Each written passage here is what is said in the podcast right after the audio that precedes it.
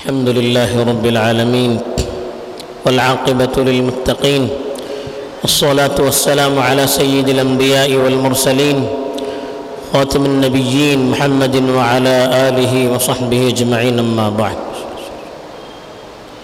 میرے دینی اور ایمانی بھائیوں، بزرگوں اور دوستوں، اسلام ایسے معاشرے کو وجود میں لانا چاہتا ہے بلکہ قائم رکھنا چاہتا ہے جو معاشرہ آپس میں جڑا رہے،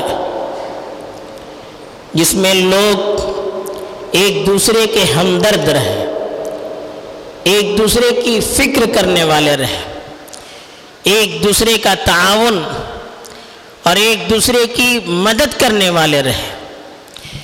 اس لیے ایسی صفات کو معاشرے میں اسلام عام کرنا چاہتا ہے جو صفات ان چیزوں کو فروغ دینے میں، ان چیزوں کو معاشرے میں عام کرنے میں مدد دیتی ہے۔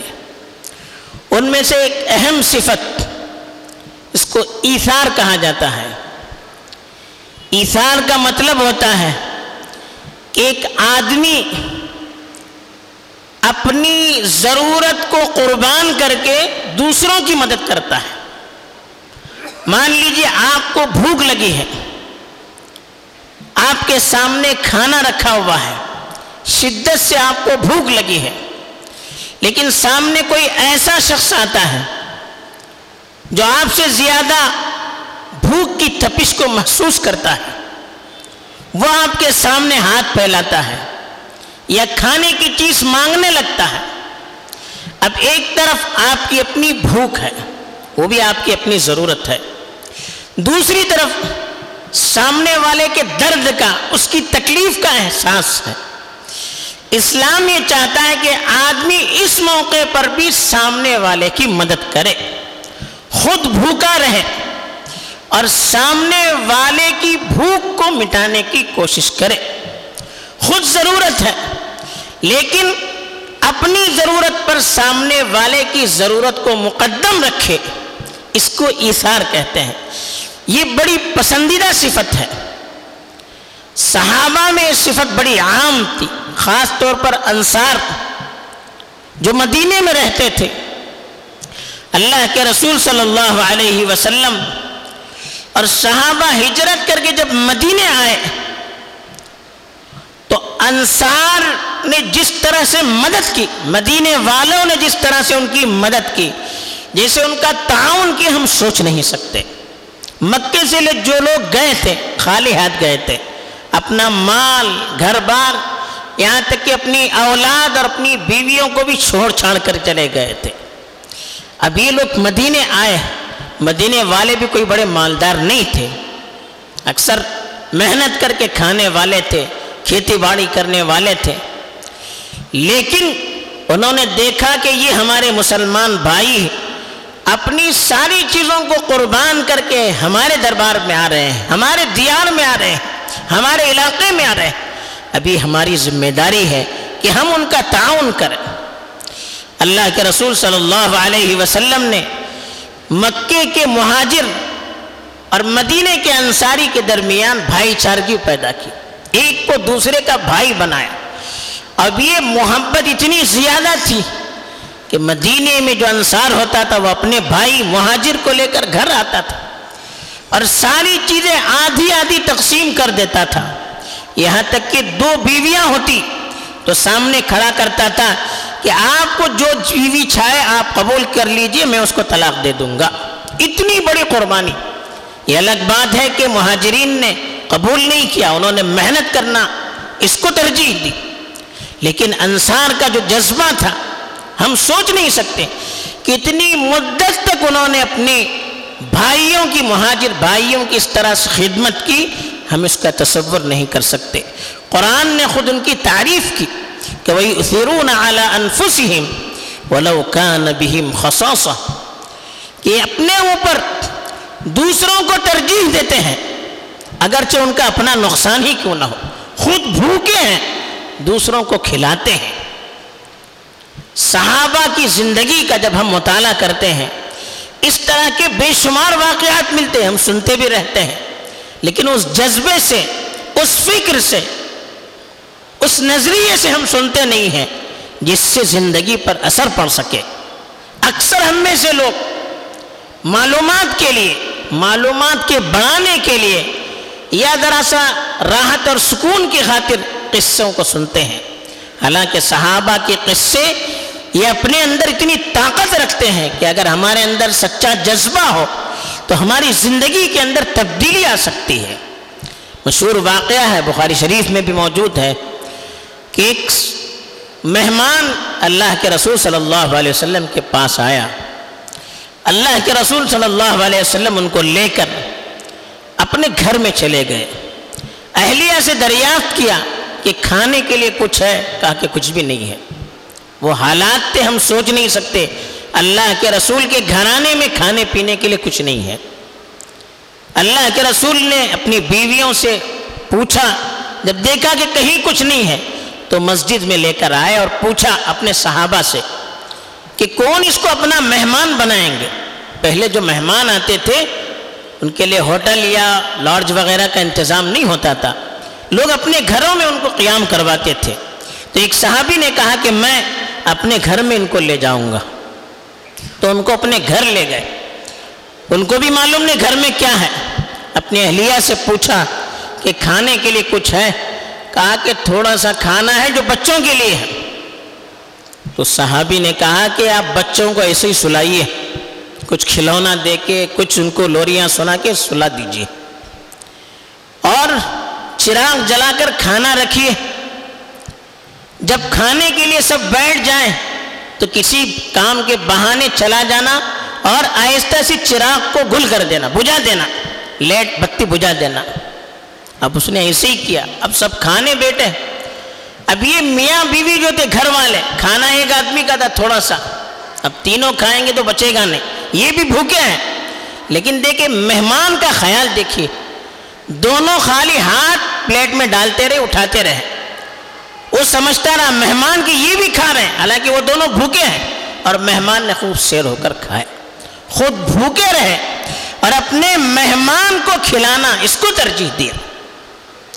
تو ان صفات کی وجہ سے یہ آیت اللہ نے نازل کی۔ بلکہ بخاری شریف کی ایک اور روایت ہے، اللہ کے رسول صلی اللہ علیہ وسلم قبیلے اشعری قبیلے کی، اس خاندان کی تعریف کرتے تھے کہ یہ لوگ جب ان میں فقر و فاقہ ہوتا ہے، تنگی آتی ہے، تو یہ کیا کرتے ہیں، بڑے سے کپڑے میں اپنا مال ڈال دیتے ہیں اور پھر اس کو خاندان میں تقسیم کر دیتے ہیں۔ یعنی ایک دوسرے کی مدد اور تعاون کا جذبہ اتنا ہے کہ خاندان کے کچھ لوگ بھوکے ہیں، اب کیا کریں گے، اس کی ترتیب، سب کے پاس تو مال زیادہ نہیں ہے، بڑے کپڑے میں سب اپنا اپنا مال ڈال دیتے تھے، اور پورے خاندان میں مال دینے والے اور جس کے پاس مال نہیں ہے سب میں برابر تقسیم کرتے تھے، تاکہ پورا خاندان خوشحال رہے، کوئی بھوکا نہ رہے۔ خود تکلیف اٹھانا گوارا ہے، لیکن اپنے ساتھیوں کو تکلیف میں مبتلا کرنا یہ قبول نہیں ہے۔ بلکہ ایک روایت حدیث میں آتی ہے کہ ایک صحابی کے گھر میں کوئی کھانے کی کچھ چیز لے کر آئے، جیسے بھاڑو بیچتے نہیں، کوئی کھانے کی چیز لے کر آئے۔ اس نے کہا کہ میرا جو پڑوسی ہے اس کو مجھ سے زیادہ ضرورت ہے، حالانکہ وہ خود بھوکا تھا، لیکن کہا کہ میرے پڑوسی کو مجھ سے زیادہ ضرورت ہے، آپ اس کے پاس جائیے۔ وہ اس کے پاس چلا گیا، اس نے کہا کہ نہیں، میرے پڑوسی کو مجھ سے زیادہ ضرورت ہے۔ ایسا کرتے کرتے سات آدمیوں تک وہ کھانا گیا، پھر پہلے آدمی کے پاس آ گیا، یعنی ہر آدمی نے یہ کہا کہ میرے پڑوسی کو مجھ سے زیادہ ضرورت ہے، کسی نے لینا، قبول کرنا گوارا نہیں کیا۔ یہ صفات ہوتی تھی، یہاں تک کہ ایک واقعہ امام بہقی نے نقل کیا، جنگ ارموک کا واقعہ، مرتے یعنی آدمی مر رہا ہے تب بھی دوسروں کی فکر، خود تکلیف میں رہنا گوارا، لیکن میرے بھائی کو تکلیف نہ ہو۔ ایک صحابی نے ایک واقعہ لکھا ہے کہ جب جنگ ارموک میں صحابہ کی لاشیں پڑی ہوئی تھی تو میں اپنے ایک چچازاد بھائی کو تلاش کرتے ہوئے گیا، بالکل آخری سانسیں چل رہی تھی، میں نے پوچھا کہ پیاس لگی ہے؟ اس نے کہا ہاں۔ میں نے پانی پیش کیا، جب پانی پیش کیا تو پڑوس میں ایک صحابی تھے، وہ بھی کراہ رہے تھے، آخری حالت میں تھے، تو میرے بھائی نے کہا کہ آپ ان کو دیجئے، یعنی مر رہا ہے، خود لینا گوارا نہیں، ان کو دیے، مجھے تکلیف ٹھیک ہے، میرے بھائی کو تکلیف نہیں۔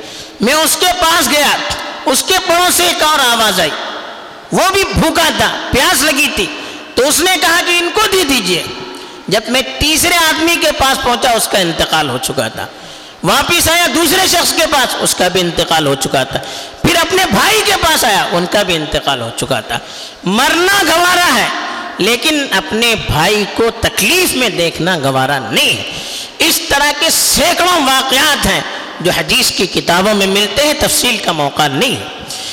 جس میں ایک بہت بڑا سبق ہے، آج ہمارے اپنے لیے سبق ہے کہ آج آدمی ایک قیامت کا سما لگ رہا ہے، ہر آدمی کو اپنی فکر، سامنے والا پڑوسی وہ کیا اس کی حالت ہے، کھا رہا ہے، پی رہا ہے، کچھ بھی نہیں، محلے میں کتنے غریب ہیں، بیمار ہیں، پریشان حال ہیں، ان کی فکر نہیں، ہمیں اپنی فکر ہے۔ آج یہ حالات بن چکے ہیں، صرف کھانے پینے میں نہیں، ہر چیز میں آدمی اپنا فائدہ سوچتا ہے، اپنی راحت سوچتا ہے، اپنا سکون سوچتا ہے، سامنے والے کی پریشانی کا ہمیں احساس نہیں ہے، جس کی وجہ سے ایک دوسرے کے تعاون کا جذبہ ختم ہوتا چلا جا رہا ہے، اور نتیجہ یہ ہے کہ آپس میں دشمنیاں عام ہو رہی ہے۔ ہر آدمی زیادہ سے زیادہ جمع کرنے کی فکر، ہر آدمی اپنے آپ کو آگے بڑھانے کی فکر، سامنے والے کو دبانے کی فکر، نتیجہ کیا ہوگا؟ آپس میں دشمنیاں ہوگی۔ یہ جو صفت ہے ایثار کی صفت، اس صفت سے سب سے بڑا فائدہ یہ ہوتا ہے کہ آدمی کے اپنی دل اپنے اندر سے بخل کی، کنجوسی کی صفت ختم ہو جاتی ہے، مال کی محبت ختم ہو جاتی ہے، اپنی خود پسندی ختم ہو جاتی ہے، آدمی اپنی فکر سے زیادہ دوسروں کی فکر کرتا ہے، اور یہ ایمان کی علامت بھی ہے۔ لا یؤمن احدکم حتی یحب لاخیہ ما یحبہ لنفسہ، حدیث میں فرمایا گیا کہ آدمی مومن اس وقت ہوتا ہے، یعنی ایمان والے کی یہ صفت بیان کی کہ اپنے بھائی کے لیے بھی وہی پسند کرے جو اپنے لیے پسند کرتا ہے، مجھے جس چیز کی ضرورت ہے میں اپنے بھائی کے لیے بھی اسی چیز کو ترجیح دوں، یہ ایمان کی صفت ہے۔ اس صفت کو آج پیدا کرنے کی ضرورت ہے، اس سے بڑا فائدہ یہ ہوگا کہ ہمارے اندر سے ہوس، مال کی محبت، اپنے آپ کو آگے بڑھانے کا جذبہ، یہ احساس جو ختم ہو جائے گا، دوسروں کی فکر پیدا ہو جائے گی، دوسروں سے ہمدردی پیدا ہو جائے گی، دوسروں کی تعاون کا جذبہ پیدا ہو جائے گا، جس کی وجہ سے معاشرے میں محبت پیدا ہوگی، قربت پیدا ہوگی، آپسی دشمنی، عداوت، نفرت، یہ ساری چیزیں انشاءاللہ اس کی برکت سے ختم ہو جائے گی۔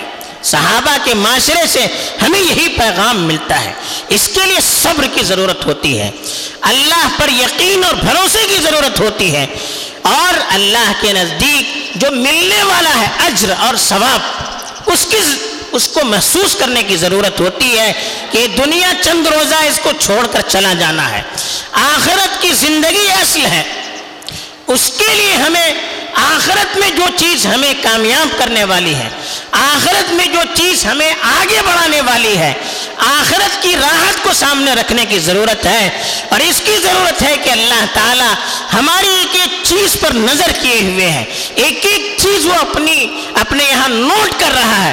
یہ اگر ہمارے دل کے اندر کیفیت ہوگی، یہ جذبہ ہوگا، آخرت پیش نظر رہے گی، تو پھر سامنے والے کی مدد کرنا، اس کا تعاون کرنا اور اپنا نقصان کرنا، اس کو برداشت کرنے کی صلاحیت پیدا ہوگی۔ آج اس صفت کو ہمیں اپنے اندر پیدا کرنے کی ضرورت ہے۔ اللہ تعالیٰ مجھے بھی توفیق دے، آپ کو بھی توفیق دے، آمین۔ وآخر دعوانا الحمد للہ رب العالمین۔